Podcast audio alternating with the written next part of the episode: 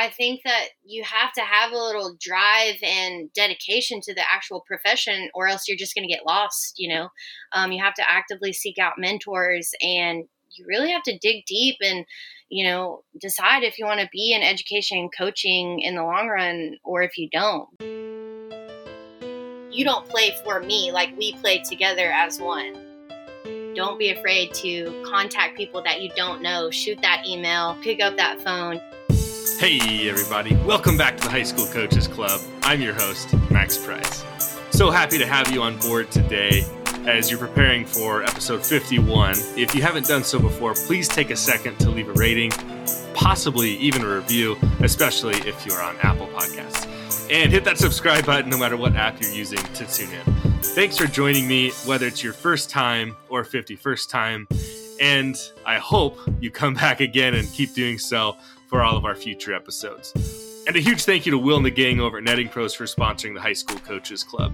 In addition to the design aspect of facility improvement, netting professionals specialize in the fabrication and installation of custom netting, digital graphic wall padding, windscreen turf, turf protectors, benches, cubbies, and so much more. Obviously, baseball and softball are huge markets for them, but they have customers in football, soccer, lacrosse, track and field, golf courses, and just about any sport you can imagine. They are truly making facilities better all across America, providing high quality products and services to recreational, college, professional, and of course, high school facilities, fields, courses, and stadiums throughout the country.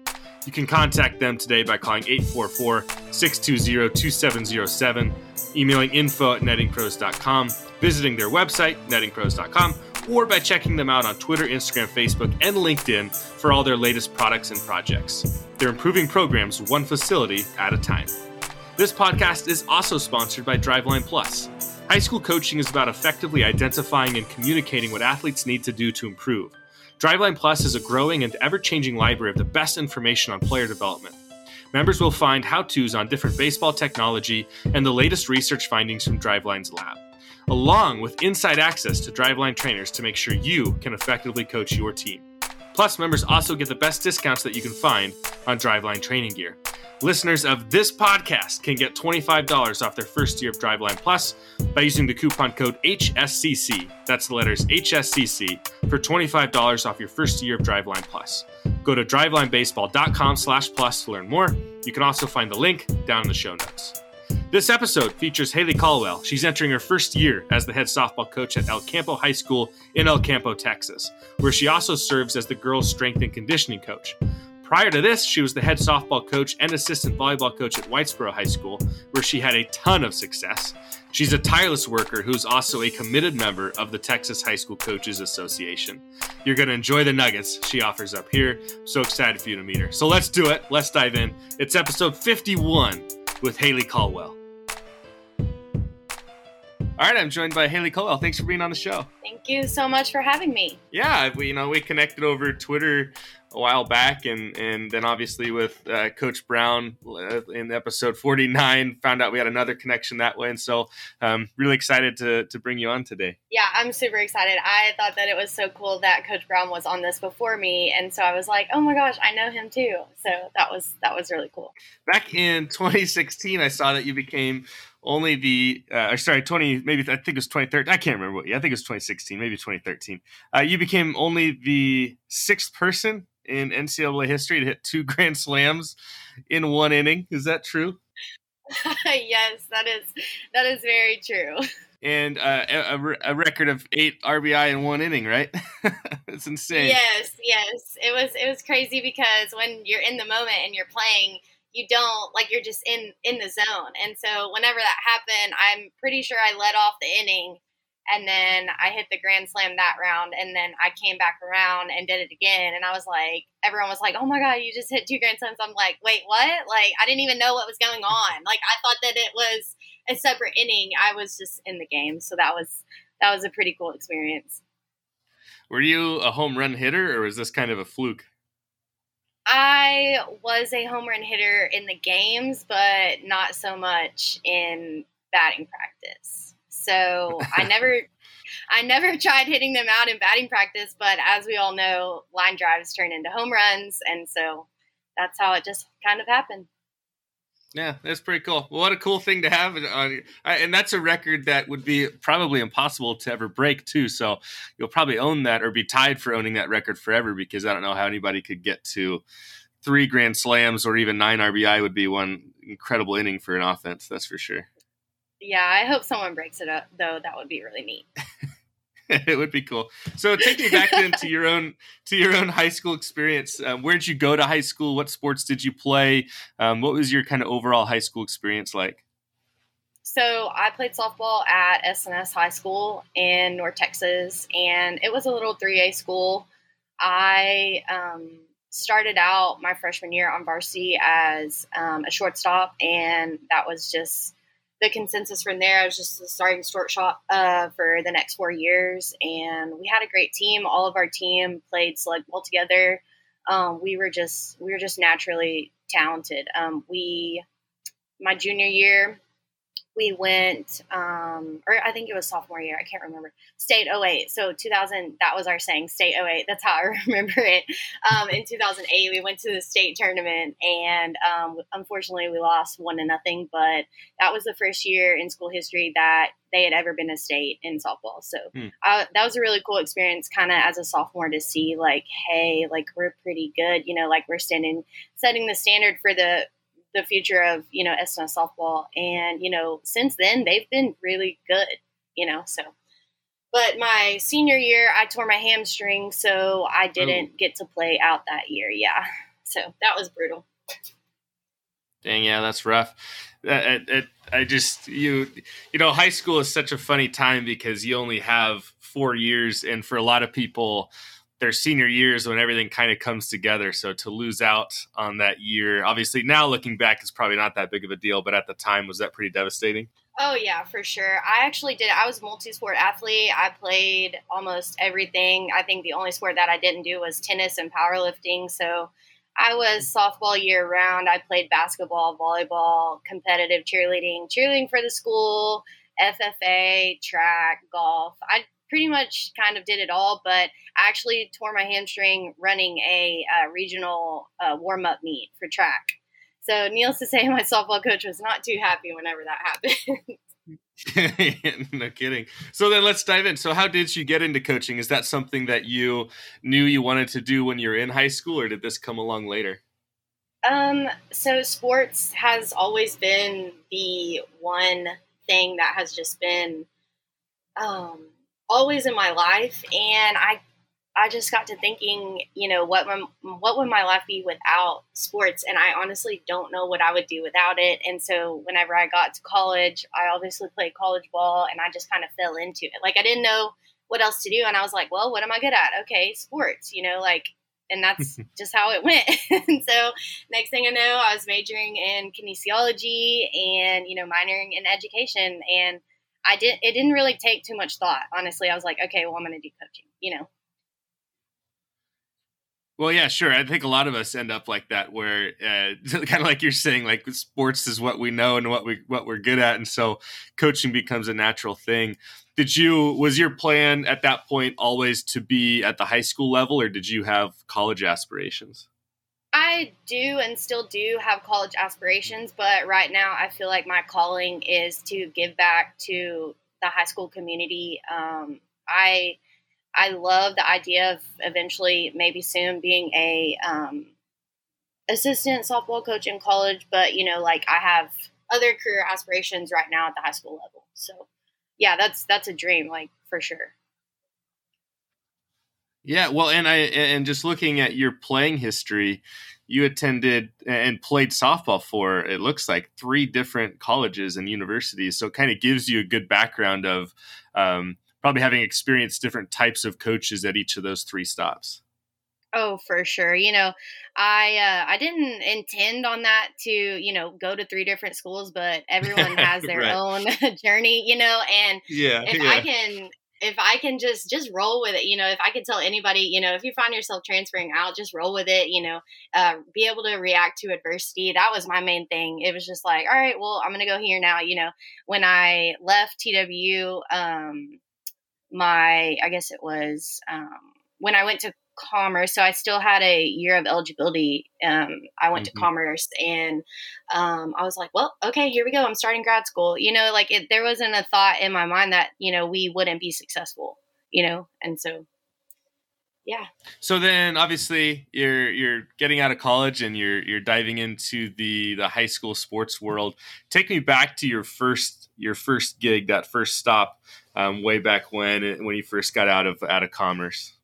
So my first uh, head high school job, I was at Tioga High School, and I was teaching chemistry, IPC, physics. Um, I was basically starting the softball program. Um, they hadn't really had um, a program that was, you know, lead up. It was basically a lead up startup program. And um, when I took that over, it was like, oh my gosh, I finally realized what I was getting myself into because I was so used to um, playing at such a high level at the college level that I had to really think about how I explained things and the cues that I had mm-hmm.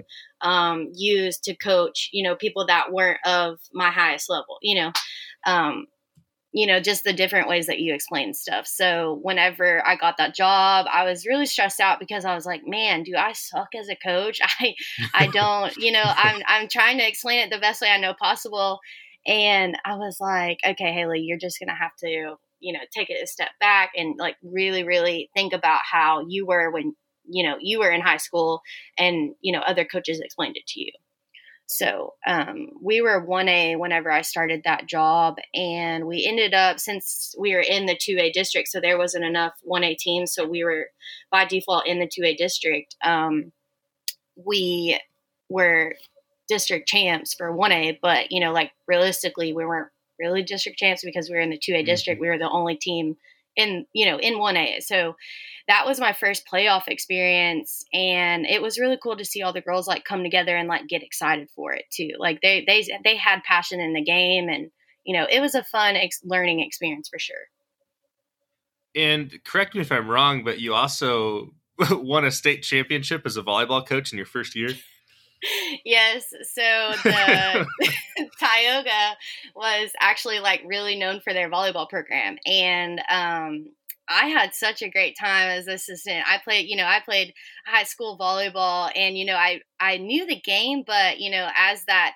head volleyball coach, like she really, really taught me the game of volleyball. And so like I learned so many drills and like different tactics and, you know, it was, it was really fun. Like, especially who, who wants to go and win a, uh, like a, dish or a state championship your first year of coaching? Like that was amazing. right. I was like, this well, is yeah, a dream. This a lot so of people cool. do this for like 30 years and they never, eh, never even, maybe even taste a state championship game. And there you are in year one and you've already got one under your belt. That's got to be really cool. I know, and it was it was a total team effort, and I, you know, it was just it was like wow, like this is what it's about. This is really cool, you know. And also, when you were there, uh, you also got to, or had to, I'm not sure you, you phrase however you want it, um, middle school basketball too. Oh yes, I I uh, I had to. I played basketball in high school too, so I knew the game. But you know, when you're coaching middle school and you're taking it down to the different levels, it's just it's so much different. Like you truly have to have you know, middle school coaches are really really important because they teach the game, they teach the skills, and they introduce the game to a lot of students. And you know, oftentimes it can make or break you know a student's love for the game.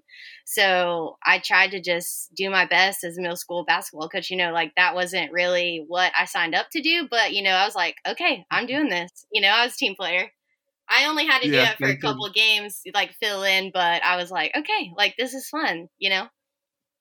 Yeah, for sure. Well, I think when we do like uh, camps and things like that, and the middle school kids are around, and, uh, and, and sometimes I do uh, during the summer we do have this like summer transition program for like incoming freshmen. So you're hanging out with basically eighth graders all summer, and it's just like it's it's kind of a different world. And, and I remember my first year teaching, I also was at the middle school level, and um, there's this uh, quote. Uh, I think it's from the Dark Knight. Yeah, it's from the Dark Knight, and it's.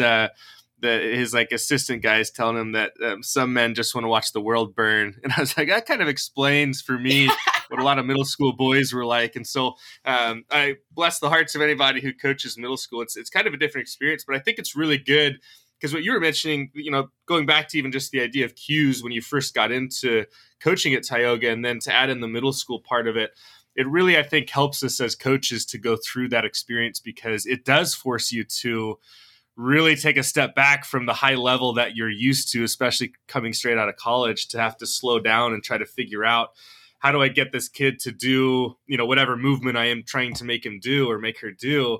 But I can't explain it the way I would have had explained to me as a college right. coach. And so I think it's a really important experience for people to go through. Right. And I noticed that I have a um, 13 year old brother. And so whenever he was going through youth sports, you know, I would come home, like, since I played at TW, like, I was only about 45 minutes from home. And so, like, on the weekdays that I didn't have class or practice, you know, I would come home and I would help him. And sometimes I would get frustrated. And my dad would be like, Haley, he's only eight. And I'm like, oh, yeah, yeah, yeah, right, right. I'm like, okay, right, right.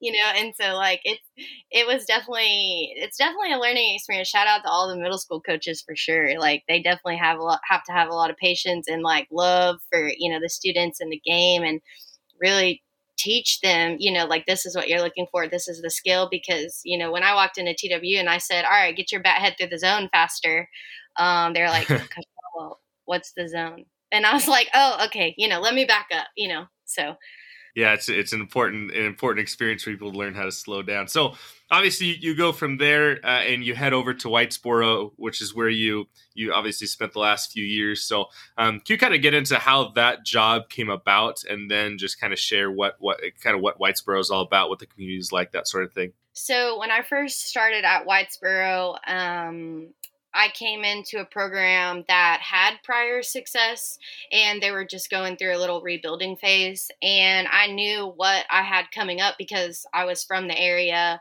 and um, I knew that I wanted to move up from Tioga. So whenever that softball job came open, it was also a physical education teaching job. And I was like, wow, this is kind of dream job. You know, like there's not a lot of physical education teaching positions out there. And so I also knew, you know, Whitesboro is a great school district. And whenever I started there, I knew that I was going to have to really build the program. And that's kind of a different stop from where you were before at Sale, kind of a different experience. So you're coming to a program that had had success previously, kind of going mm-hmm. through struggle a little bit when you came in. So when you walk in the building, kind of day one, like, or, or maybe even earlier, like, Cole, well, you've got the job. What were your first steps when you took over? Like, what was the first things you were doing when you became the head coach? The first year it was really just like all about building relationships and getting to know the people who I was working for and who was working with me as my assistants and you know just building relationships with the kids building the trust you know letting them know my coaching style personality um, etc and really having them buy into you know what my philosophy is moving forward because at Whitesboro I was also assistant volleyball. And so I got to know um, you know how the kids preferred to be coached because the freshman group that I had on um, I knew that when I came to Whitesboro, I knew that the freshman group that I had was going to be a really good softball group as well. You know, most of my volleyball freshman kids were, you know, um, they had played travel ball, etc. So like I knew um, I had to build that relationship with them in order, you know, for us to be successful in the next coming years. Yeah, and you spent you ended up spending four years there, uh, four seasons there, I guess, as the kind of head softball coach, and um, obviously looking at records and things like that, you, you had a ton of success. Um, you you won a ton of games, uh, competed in the playoffs and for district championships and everything like that. So, um, what do you attribute that kind of success to over four years? Because it's it's one thing to have like okay, we had a year that was really good, and then we're you know back to struggling again. But obviously, you helped build that program back up to what it had been previously and sustained it for those four years. So, what were the kind of the main things that you kind of attribute that to? Well, I talked about a second ago about building relationships with the kids and i just mm-hmm. you know you just can't do that enough you know like um, just let the kids know that you have a personality but you know at the end of the day when you step on that dirt or you step in that weight room you know on that court like you know i blow that whistle like it's time to go to work um, and you know i think there's a there has to be a fine line between you know like um, loving on the kids and then also giving them tough love. So as I was at Whitesboro, I constantly built relationships with the kids. Um, and then going in after our first season, you know, we didn't win a whole lot of games. We didn't really have much pitching. Um, and that freshman group was really, you know, the driving force be- behind, you know, like I kept preaching to them, you're the future of this program. Like, you know, we have to build this and it starts with you. You're the freshman group you know you have a passion for the game and it starts with you and i just kept you know coaching them into you're the future of the program. And so when sophomore you know their sophomore year rolled around um, my second year there i was like okay like it's it's it's showtime you know we have a really good pitcher and you know that had instilled a lot of confidence in them when we had we had a really good pitcher. And so they were more motivated to um, play hard and get to practice ready to work, you know, because um, I'm not going to lie, it's really, really hard to um, coach without a pitcher, you know, and mm-hmm. so I had to build one and constantly, you know, um, talk them up. But as our second year progressed, um, we finished fourth in playoffs, and you know, like every year, you know, the last four years I was there, we we got better you know and i i talked to my assistant coaches and you know they were on board with it and it's it's not just um you can't do it just by yourself like you have to have everybody even the community on board. So third year rolls around and you know like we that was the covid year so we missed out on that year and then mm-hmm. this past season um it was my that freshman group senior year and you know they were like all right we missed our season last year you know like it's we have to do it like this is it and so like i really i really appreciated you know the buy-in to that freshman group and you know the future of the program is is you know successful because of that group like they just refuse to be average well, in in softball, so uh, you know, obviously I coach baseball, but the one of the things that you just hit is is so true. The idea of pitching, and so um, it, it's it's really interesting because as on on a baseball team, especially in high school, you you know you have to at least have three people that are going to start on the mound each week, basically, right? And so then you need right. then you also need relief pitchers and stuff like that. And softball is uh, really different in that regard. In that when you have, I guess, when you don't have a really good pitcher, it's almost impossible to win like over the course of a season. It's it's really really difficult. Whereas in baseball, you can kind of hide guys. You can you can use a lot of different pitchers and give other teams different looks and try to find ways around that. But uh, man, right. in softball, if you don't have if you don't have someone who can throw it, you're you're in a world of hurt.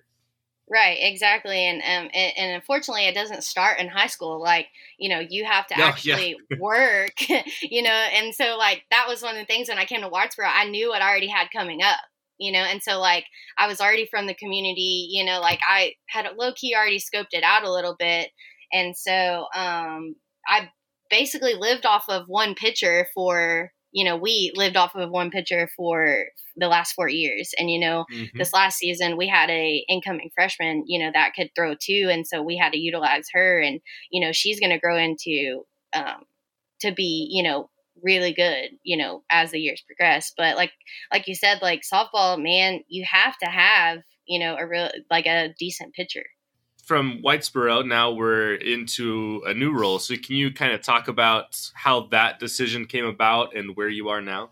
So I um, loved my time at Whitesboro. I wasn't actively looking for a new job. You know, I still had my pitcher um, that I had the last three years at Whitesboro, and I got a phone call from um, Coach Worrell, he's he was from Brock. He was the head football coach at Brock, and um, I got a phone call from him, and he was like, "Hey, you want to come down here to El Campo?" And I was like, "Where the heck is El Campo?" I didn't even know where it was, and I he was telling me about the program, and you know, I talked to my athletic director at Whitesboro, and he was like, "Well." He's like, you should probably just go, you know, see, you know. And um, I didn't apply for the job. I just kind of came down here and you know, I looked at the facilities and, you know, the weighed the pros and cons, and I was like, well, you know, this might not be a bad decision. So that's kind of how I fell into this job. that's pretty amazing that your athletic director was that on board. I've, I've heard other stories, usually off air, of athletic directors being uh, being quite the opposite when coaches would mention ideas of, of possibly moving or not even moving, like you're mentioning, just just kind of walking down there and looking at it for a second. Oh right, yeah. And my athletic director at Whitesboro, he was great. He he was kind of a young guy himself, so he understood and he talked to me about how you know in in his younger coaching years, like he kind of um, had to jump around with different opportunities, and you know he explained that he would never hold me back. You know, like it's a step up, and so he was obviously he didn't want to lose me, but at the end of the day, he was like, "You should if Chad Worrell calls you, you probably want to go check it out." So yeah, no kidding. So what was it? So it, it, give me like top two or three things at El Campo that you saw when you went down there that you thought like, yes, this is this is something I should consider. So one of the things that really sold me on the job down here is the fact that the program um, has kids in it that play select ball year round. Um, mm-hmm. and it's mm-hmm. closer to the Houston Metroplex area. And I know that Houston is a huge um, select softball hub. So there's a ton of talent down here in the Houston area, and there's a ton of um, tournaments. And so when Coach Worrell was talking to me about, you know, like the talent and like the program itself was another thing. The program itself has had success in the past. Like they win district, you know, um, almost every year, and so like it's already a president, you know, that they they win, and you know, like the program has success. So I was like, and I'm not used to coming from a school where I have multiple pictures and, you know, like yeah. not all the kids play select ball. I had like one or two kids that play select ball. So the level of talent up here or down here is just, you know, it's, it's much, uh, like, I guess there's more of a array of talent, you know. Sure. Yeah. It sounds like it's it's a it's a place that's going to be filled with people who are softball players and not oh for sure not as much people who play softball. I, I do have a question. So in um, it's different all over, and, and, depending on sports too, and, and softball maybe a little bit different too. In in Texas for summertime, is there any sort of um, expectation from schools that you, as a high school softball coach, run a high school softball like summer program, or is everyone kind of on board with playing the select ball? So in Texas, like the UIL rules won't really let me coach them in the summer okay. um, at at all, and so um, that's how that's how they play in the summers through the select ball. Um, okay so yeah, so um, per UIL rules, we can't like actively coach them. Now, I have gone and watched my kids play, you know, in their tournaments, but you know, like they're being coached by their select ball coaches. So gotcha. yeah, I mean, up here it's it, it's it's the it's the opposite. Like we're allowed to do, we're allowed to coach our summer teams, and so up here there's almost like an expectation where if you're not doing it, your kids are getting left behind. So different worlds, right? That that would be so awesome. But you know, I mean, the kids also want a break too. So uh huh, yeah. But yeah, I mean, they get in the tired summer, of our it, voices. Right. Yeah. And so like also it's it's um they just need like a different you know coach. You know like they're just so used to us you know at the high school level sometimes like you coach multiple sports and so sometimes um, i'm sure that they're like oh it's kind of nice to have a different coach you know mm-hmm. Yeah, for sure. So, and they learn different things from different coaches. We all have different strengths, and I think it's good too.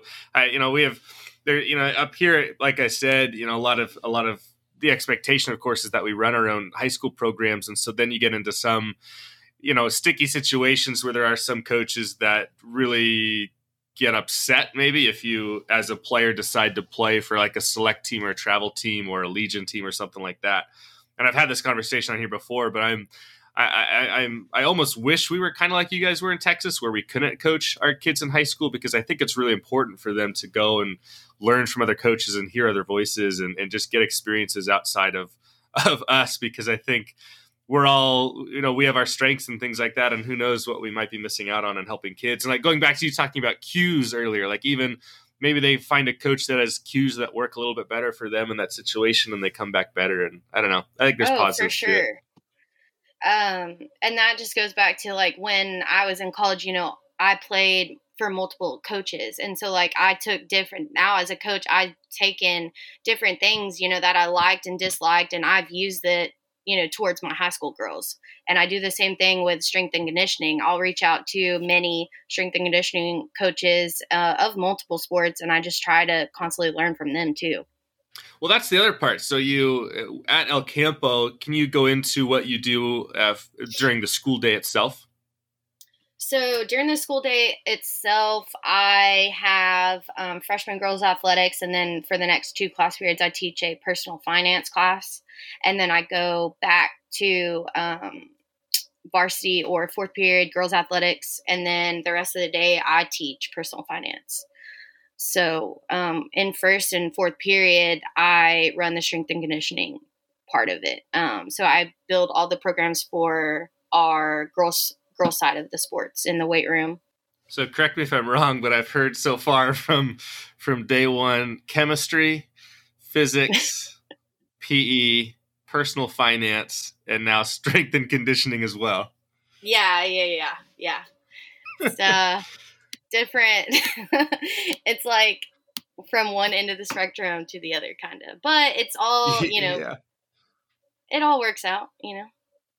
Yeah, so the the strength and conditioning side that's that's an interesting part of it too, uh, because you know obviously then you're working. I would assume, of course, with with all girls, um, not just just softball girls, right? So um, mm-hmm. let's let's get into into the weight room a little bit. What's your what's the weight room facility like that you run? So we are actually building a brand new weight and weight room, Ooh, um, okay. which had oh my gosh, it's it's crazy. It's going to be so nice. Um, so right now we're kind of in the building phase of that. We have a um, weight room that's just kind of out of date, and um, we're we're building a new one for more space and can fit more athletes and multiple multiple sports in one big area. It sounds awesome. I know uh, Derek Smith was on way back when, and he's they're they're trying to get one built at his high school right now, and they've got all these plans for it. And it just looks incredible. And I think I, I think uh, you know again, all all sports do things differently. All high schools do things differently. All states do things differently. But um, I just think there's something so so important for kids when they walk into a high school weight room if it's if and like you guys are building one which is awesome. So when you walk into a facility that looks like the school or the district cares about it i think it just adds in this extra feeling when a kid walks in of like okay this is important. Like they've put money into this thing. Like this is a really important place for me to be right now Oh, for sure. And, you know, like our facilities um, haven't really been updated. And so, like, the kids are so excited to get into that new weight room. Like, I can't tell you how many times they've already asked me, like, Coach Caldwell, when are we getting in there? Like, when is it going to be built? You know, and like the rain has um, pushed it back a little bit. But, you know, like the girl side for sure is so excited to be in there. They've really bought into the weight room. And, you know, whenever I first got this job, um, I also kind of just fell in the strength and conditioning um, position. It wasn't, it wasn't, you know, like I, Coach Worrell didn't bring me down here for head softball strength and conditioning. And um, then it was kind of just like a icing on the cake type thing. I was like already interested in strength and conditioning because um, back at home in North Texas, I was on the DFW strength and conditioning roundtable.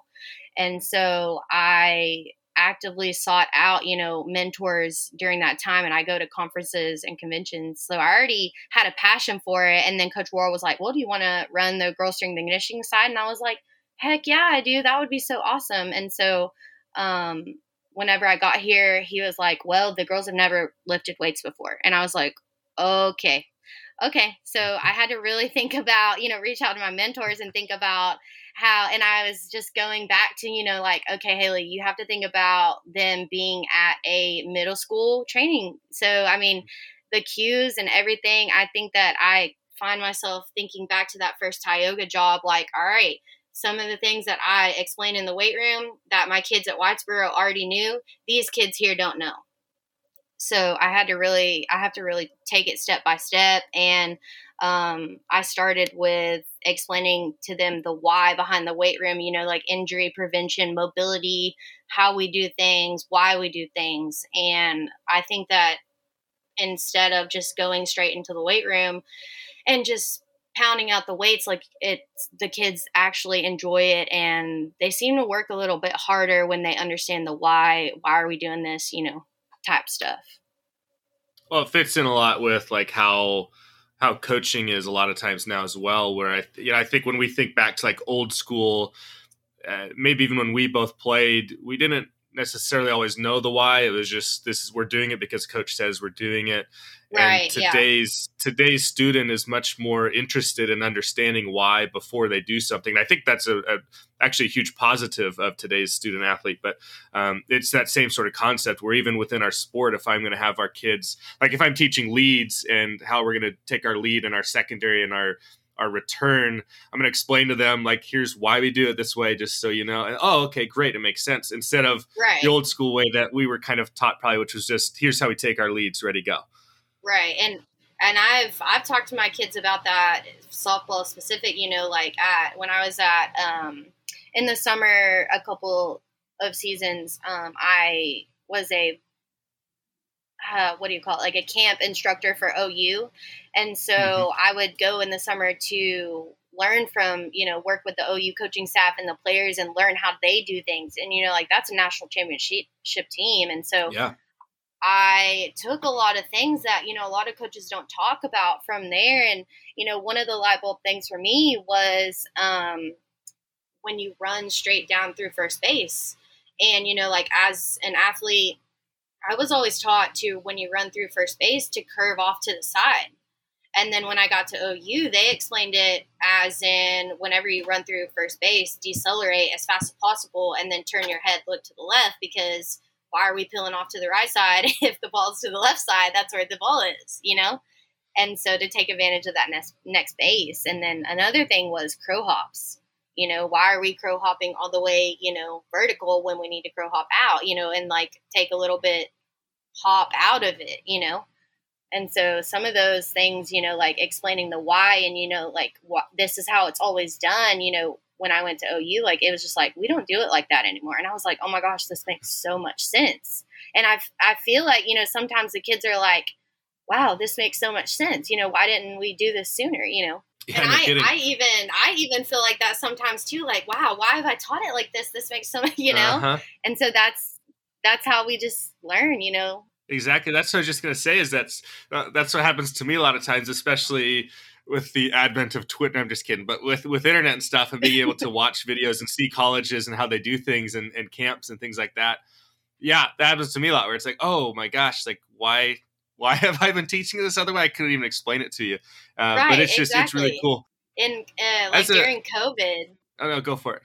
Oh, sorry. I was just going to say, like, during COVID, when we have like the dugout chatters and all of those, you know, like Zoom meetings, I learned so much from different baseball and softball coaches that I actively use today, like in the weight room and, you know, with my basketball athletes and softball athletes. I just learned so much during that time of COVID.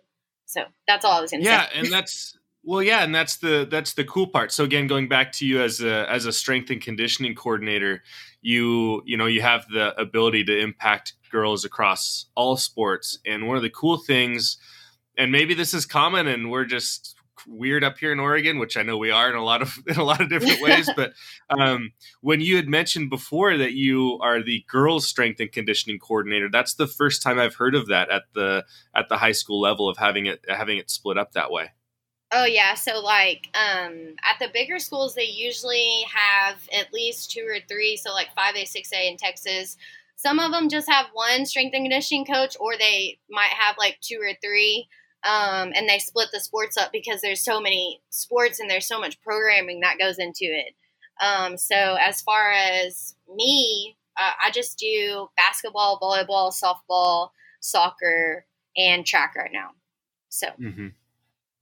Well, that's a good way to break it down and make it smaller because that was again leading into my next idea was the idea of programming and how you um, you know once you you teach the basics and you talked about you know the why and everything but then at some point obviously the girls are it's time to work out right? It's time to it's time to lift and get stronger and, and faster and stuff. And so then obviously programming becomes part of it because um, you know there's certain things as an athlete of one sport that you need maybe more than an athlete as another sport um, and so, kind of, what's your philosophy when you look at, at programming and, and how you tend to do it?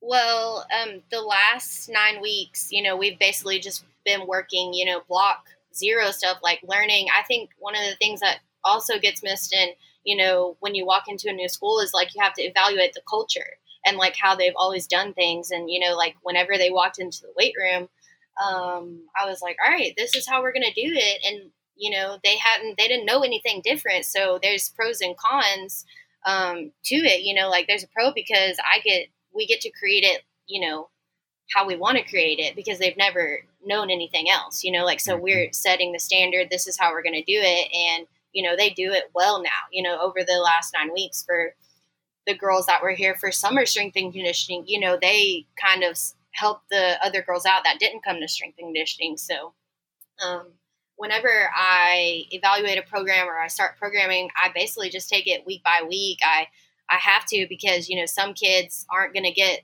like their movement is not going to be the same. So it's also like individualized sometimes. Like some athletes are going to be more advanced, their mobility and movement's going to be a little better. So I have to accommodate and modify um, some of the lifts for some other athletes, if that makes sense. So like hand yeah, cleans, yeah. you know, like hang cleans are going to have to be, you know, brought down a scale level. You know, like um, squats are going to have to be, uh, you know, brought down a little bit for um, like uh, dumbbells or you know barbells, etc. Like there's different variations, and you know I think that sometimes that might get overlooked um, with you know like oh you know squat. You know, there's so many different uh, differentiations for squat that you can also utilize. You know, there's not just one way to do something and work your muscles. There's um, other ways to do it and still get the gains. yeah, and I, I, I just I really like the way that your school has decided to to do that because I know um, like up here in Oregon, for example, uh, a, a, weight training class is what you what you would end up taking. Um, it's just it's everybody, and it's you'll have athletes in there of all different sports. Um, you'll have you'll have non athletes in there who just want to you know take a weight training class, and so um, right. I just I, I, think of our own strength and conditioning coaches in my own school and our own schools, and I think of just like it's it's an impossible job. Uh, and so at least not saying yours is is is totally possible too, but at least you're right. you're working in a realm that is much more manageable and probably much more impactful on the, the people that you get to have in that class every single day.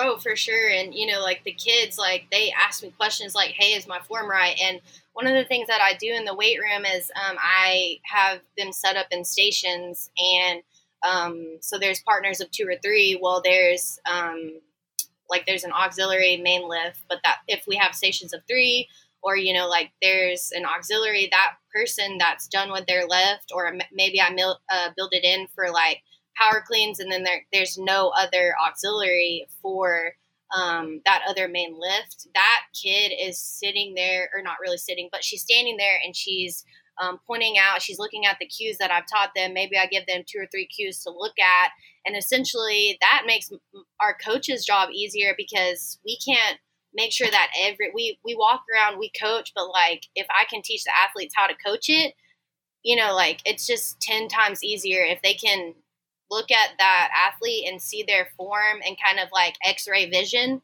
see what they're doing wrong or, you know, how they need to fix it. They can coach them and tell them what they're doing wrong or right or, you know, positive reinforcement.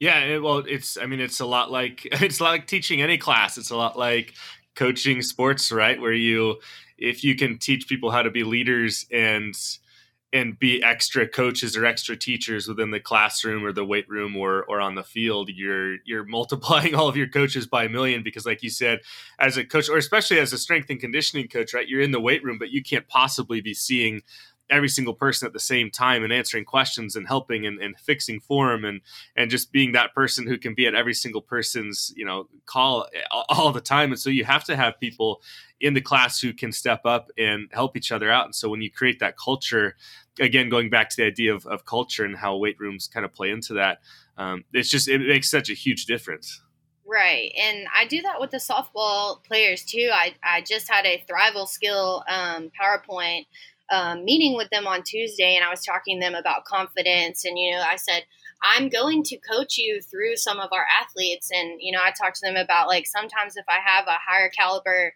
um, athlete, you know, like that has the skill down or drilled down more efficiently, I might say, "Hey, so and so, can you go help so and so with you know this drill and talk to her about this?" and you know, like it's it's huge when you can utilize those type of athletes and those type of kids and students um, to help other kids because if they can explain it, you you know that they know how to do it. You know, So it's almost like Yeah, in definitely. the classroom, I'm checking for understanding, but in the softball or weight room, I'm also checking for understanding that they can describe the skill. Yeah, and so then you, you know you were hired this past summer uh, at El Campo, so you're you're entering into you know that first year as the head softball coach there. So um, you kind of let us in there. Let's keep going. Um, you're you're obviously you know going back to the idea of trying to build relationships. So we know that's a big component of what you're doing in the off season. But um, what are your what are you trying to get done between now and the the spring in terms of just um, trying to set the standards for your players and trying to build the program and relationships and everything like that. So outside of building relationships, I'm trying to get to know the kids. You know what um, their strengths and weaknesses are. You know who they are as a program, and you know what do they want to see happen. So on Tuesday, I had them um, do a few goal setting. What are they looking forward to? Like I want their feedback. You know, like it's just not me being. You know, I'm not a dictator at all, and I talk to my kids all the time about like we we are doing this together. Like you know, I'm not, you don't play for me. Like we play together as one. And so, um, like I just, I just talk to them constantly about, you know, like our goals and, you know, what we have. I said, you know, the first day I showed up here, I said, um, I got hired so we can go win a state championship. And they, they lost it. Like they were so excited because, you know, like it was just, it was just so funny because I was like, I'm not, I'm, I didn't come here for my health. I came here so we can go win a state championship and it's just it's just fun to like get to see their personalities like constantly grow and um, one of the things is outside like i was getting off track sorry but one of the things like outside of building relationships is just evaluating them evaluating their skills see what they know um, see what i need to teach them and um, getting knowledge of the game i think the knowledge of the game is one of the hardest parts to teach because although some of them play select ball all the time like they it's almost like it's just like robotics. Like they know what to do, but they're not. I need to teach them how to think ahead. That's that's one of the things that I think separates a lot of really good programs from great programs is thinking ahead, knowing what's next, knowing the scenarios. What if this happens? This happens, and we just talked about that again on Friday. So that is one of the biggest things that our staff has talked about when we and I think it was um, multiplied after the COVID year and just kind of being away for a year and then coming back. Is that it? It's almost like eh, for our own program, it's almost like a bunch of our players have never gone to a baseball game and like sat in the stands and watched and eh, like high level, so college or professional, and and and talked through what's happening in the game. And it's like it, we we're, we've t- we almost want to go on like a field trip to a baseball game and just sit with Yeah. our players and talk through everything and be like, okay, what should they be doing now? What's this? What's how's this happening? Because I think in in a practice, like once you get into the season, I think it's really hard to to like coach that part of the game because I mean, yeah, it- there's not enough going so time. There's just no time. And like you can't actively teach that in practice because it's all scenario based because you can slow the game down in practice and actually teach it, but as far as like watching a game, that's one of the things I actually do. I had it on my schedule to do. Like I was going to take my Whitesboro girls to go watch a Texas A&M Commerce, UNT. Like I was trying to take them to a college game, and whenever all the COVID stuff hit, um, Mm. we didn't get to go. And so I I love the idea of taking kids to a game. It's funny that you said that because um, I've always wanted to do that. It just has it just hasn't worked out. Um, I at Whitesboro I had a lot of kids that did FFA, so the schedule also conflicted. You know, so but I think taking kids to a game would benefit hugely. You know, like because they they watch the game, they love the atmosphere, but like they don't actually. A lot of times, athletes don't actually like know you know like they don't know Mhm. what's happening or what to expect or they don't think about the scenarios. They just think like people or it's like how am i trying to explain it? So if i have a center fielder like she just assumes that the right fielder and left fielder know what to do instead of you know like hey if this happens you know like they should already have a plan in place you know and i talked to my kids friday about that like thinking ahead and we also talked about positive um, one of our uh, assistant coaches she she hit it hard. She said that, you know, have positive words before negative words. You know, if something happens, you know, like, hey, you should have been there to back up or whatever, you know, say like, hey, make sure you're backing up. We got a runner here, blah, blah, blah. And so, like, I think that's huge too, is players oftentimes get mad at each other, but they didn't tell each other what to do, like, try to alleviate the error. And I think that's why going and eh, like physically going to the game is so much more beneficial than watching it on TV because for any sport. Like I'm thinking just in my head, it's football season, right? So if when I turn a football game on today, we're recording this on a Saturday. So when I turn some college football on today, I'm going to be able to mm-hmm. see whatever the camera shows me. I'm not going to see everything else that's happening. And then obviously in baseball and softball, it's multiplied by a lot because when you're watching on TV, you can see three people. You've got a pitcher, a catcher, and a batter, and that's it. So you have no no feeling of like what's going on behind them, and that's where the game is actually being played. And so that's right. why just having them at the field would be would be so cool, and I'm trying to figure out how we might be able to do that.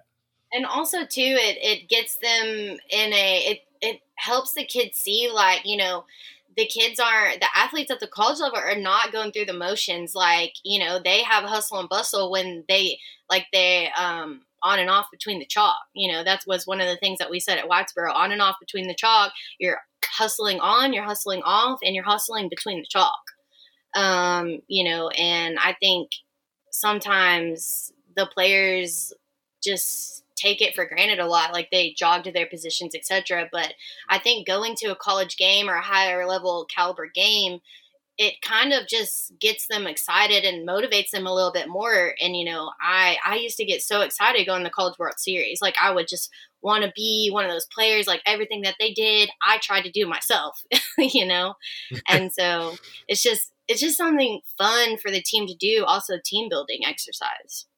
Yeah, for sure. Well, yeah, because then you're hanging out and, and, talking and having a good time too, which always helps. Um, I think a lot of times we look for like big, grand ideas for amazing team building things, and I think a lot of times it's just what can you do to put the team around each other and just force them to hang out. I think that oh, builds team sure. as much as anything else does. Yeah, for sure. And you know, like um, just understand how they can talk to one each other you know get get a good feeling of each other's personalities because i don't know you know i, I know a lot of teams aren't friends outside of you know the softball or whatever but you know a lot of teams that i've been a part of we were actually friends like outside and so you know it doesn't it doesn't um it's not a bad thing if you're not friends outside of your sport but at the end of the day you know like remember that you're all playing together for a one common goal so, you know, you have to act- actively try to build those relationships with, you know, like your bosses or, you know, coworkers, assistant coaches. And so I try to do that myself with my assistant coaches. And so my athletes see that. So I'm trying to model it and tell them why we're doing things. Well, and I think with, um, I hate to blame like social media or cell phones or anything like that, but I think we're also in this weird environment too where um, not only can teammates you know maybe not be friends or like hang out outside of the team which is whatever that's fine but um, then you also add in the part where they can kind of actively be subversive and uh, communicate behind each other's backs and say things that aren't great and so um, right. i just think anything we can do you know to get to get these kids together and help them just talk and hang out and see that they're all they're all friends or, or at least maybe not friends like you said but at least they're they're they're friendly and I think I think some of the best teams I've ever played on and oh, for sure. certainly the best teams that I ever had as a coach were all kids who genuinely liked each other and liked to hang out and they did hang out and exactly. uh, it just makes such a huge difference in the culture. And then just turning turning here near the end to to growth. And um, I don't know on Twitter if there's anyone who um, kind of embodies the idea of, of professional growth more than you and just trying to keep track of all the different things you're part of is almost impossible to understand. Um, so i'll keep it i'll keep it to one probably. Um, i know texas high school coaches association is something that you're really, really deeply involved in and especially the rock mentee program. Can you kind of introduce that to folks like like most of us who aren't part of that and aren't sure what that is Mm-hmm. Yeah, so the THSCA is a program that, or it's an organization that um, all Texas high school coaches can be a part of if they want to be a part of it. And what it is is just a it's an opportunity for all the Texas high school coaches, and even even if you're not a Texas high school coach. Some coaches out of state come to it for networking, but we have a convention every single year. We have a membership that you can get on, um, and online you can post like job postings and all kinds of stuff. So you're actively, it's just a community to get together where you learn from each other, network, and every year we have a um, convention. And this year we had 15,000 people, I think maybe 16,000 of coaches to come together and there's seminars hosted for each sport, strength and conditioning, etc. There's a huge hall that um, you can go to to buy equipment or get information about equipment. It's just a really cool organization to be a part of. Um, and Texas is very lucky to have it. I think that's one of the things that sets Texas apart is we do have the THSCA as far as the rock mentorship program, um, I got a phone call from an athletic director from Rockwall. He's now at um, Guyer, and he asked me to be a part of it. And I wasn't, um, I didn't really know what it was. I was like, yeah, sure, you know, because as our resume shows, like I want to constantly learn. I'm up to, you know, anything that can help me grow, I'm going to do it. And so when he asked me to be a part of it, I didn't really know what I was getting myself into. I knew that I was going to get a mentor and I was going to be a mentee.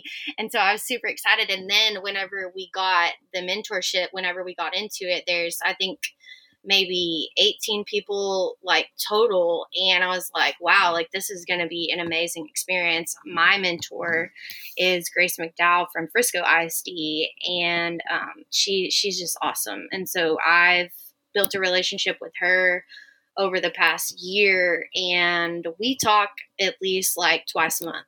So the Rock Mentorship Program is a cool program to um, to. It's an opportunity for coaches that are in their younger years of their profession. So it's like one through five years of experience um, to get mentored and kind of keep coaches in the profession. Because as you know, like we're in a teaching coaching um, shortage.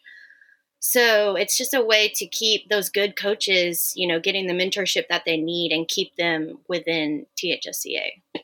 Well, yeah, and a lot of coaches, like you were kind of alluding to at the end there, a lot of coaches, as you've probably seen too, where it's like the coaching profession is really split. It's really, it's kind of bizarre. There's, there's the coaches that uh, have been around forever. They're really old and they've been doing this forever, and they're they're they've got it all figured out. Based, I mean, not all figured out, but they, I mean, they've been doing it for a long time and they're great.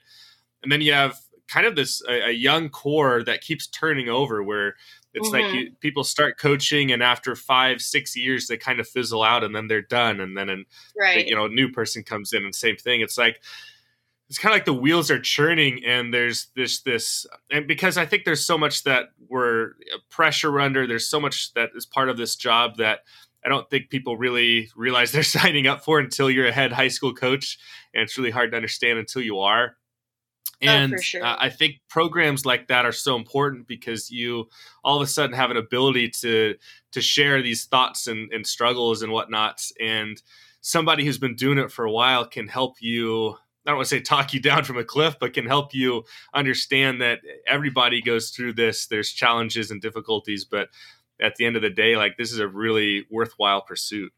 Oh, for sure. And um, one of the things that I constantly do as a person is I what am I trying to say here? Like I actively seek out people who I want to learn from. That's what I'm trying to say. Mm-hmm. And I think that you have to have a little drive and dedication to the actual profession, or else you're just going to get lost. You know, um, you have to actively seek out mentors, and you really have to dig deep and you know, decide if you want to be in education and coaching in the long run or if you don't. Because, you know, sometimes I hate to say this, but it's almost like it's kind of like people's fault if they fail because they're not actively seeking out, you're not, they're not trying to solve the problem, you know, that they might face as a young coach. You know, you have to really seek out mentors that can help you grow as a coach and in the profession because without some of my mentors, I mean, yeah, like I'm I wanted, you know, I may not have stayed in coaching had I not um, actively reached out to mentors and,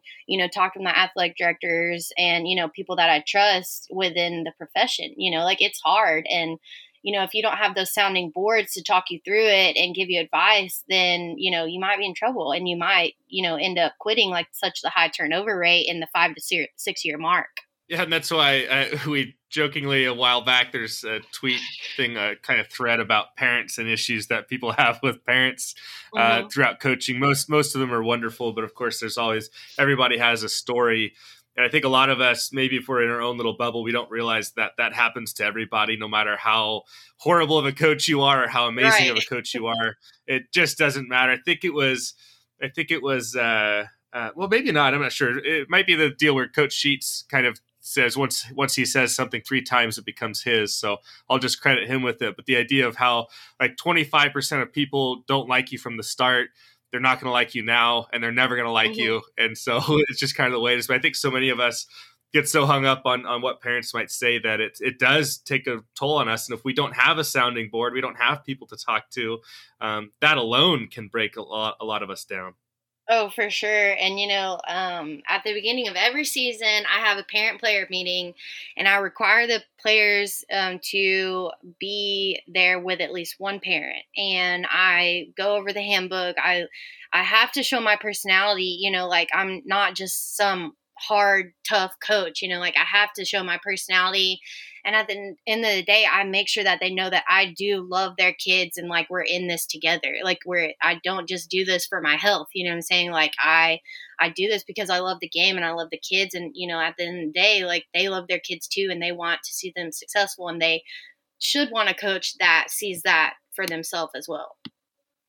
Yeah, for sure. Well, it reminds me when you're talking about for your health. It reminds me of you know, if if any of us actually wrote down the amount of hours that we worked and divided it by how much we're getting paid just for coaching, we'd probably make more money doing a lot of other things than this. yeah. So uh, there's, I mean, there's so much to be invested in in in high school athletics beyond money obviously and so I, I, just think it's important like you're saying for parents to be able to hear that and understand that and and just know that that we're there for them so um love talking with you you know you know how it goes. I want to give you the mic one more time and and just if there's anything we missed anything that you think would be valuable or if you just want to shout out people doesn't matter whatever you want to do just kind of have the mic over one more time I just want to say, um, you know, I just want to say one quick snippet to you know those young coaches that are out there constantly grinding. Um, you know, you might not be where you want to be right now, but you know it'll get better if you actively seek out. Um, really dig deep, seek out those mentors that you want to learn from, and don't be afraid to contact people that you don't know. Shoot that email, pick up that phone, you know, because at the end of the day, it's all learning experience and just to never stop growing and so many coaches will respond too, as as you and I have learned just through Twitter alone. Uh, that that so many of them, you might think, oh, they're they're they're they're really good, they're really popular, they won't respond. Mm-hmm. They will though. Yeah, it's oh, it's pretty amazing sure. how the coaching world takes care of each other. Yes, sir. All right. Well, I appreciate you so much. Uh, as you know, I, I, know you you you get involved with with high school athletics a lot, and like you know, the, the girls you have are really lucky to have you, obviously, and the community is lucky to have you. And so, appreciate you coming on the show and look forward to, to you having a really good spring this year. Thank you so much for having me, Max. It's been a pleasure. Didn't I tell you she was awesome? A true rising star in the high school softball world. If you aren't signed up for the weekly newsletter, or if you haven't picked up some High School Coaches Club stickers yet, you should definitely do so. Head on over to highschoolcoachesclub.com to get started. And don't forget to leave a rating or a review if you're listening on Apple Podcasts. And no matter where you're listening, please hit that subscribe button. And most importantly, if you found any value at all from this episode or any previous episode, please share it on social media to your followers, via email to your fellow coaches, or through the old fashioned word of mouth. It doesn't matter how you do it, just find a way to bring a few more listeners in who might benefit. That's how we all get better, and that's how we grow the club. Huge fist bump again to Haley Caldwell for jumping on the call with me. Thanks again to Netting Pros and Driveline Plus for sponsoring the episode. And of course to you for clicking that play button. If you have any recommendations for people who should be guests on the show, be sure to reach out to me, even if that recommendation is you. Follow the club on social media Twitter, Instagram, Facebook at HS Coaches Club. You can follow me on Twitter at Mr. Max Price and can reach me via email max at highschoolcoachesclub.com. All right, that's it. That's all I've got. You're awesome. You matter. Thanks for all you do. And as Coach Lee would say, loving you.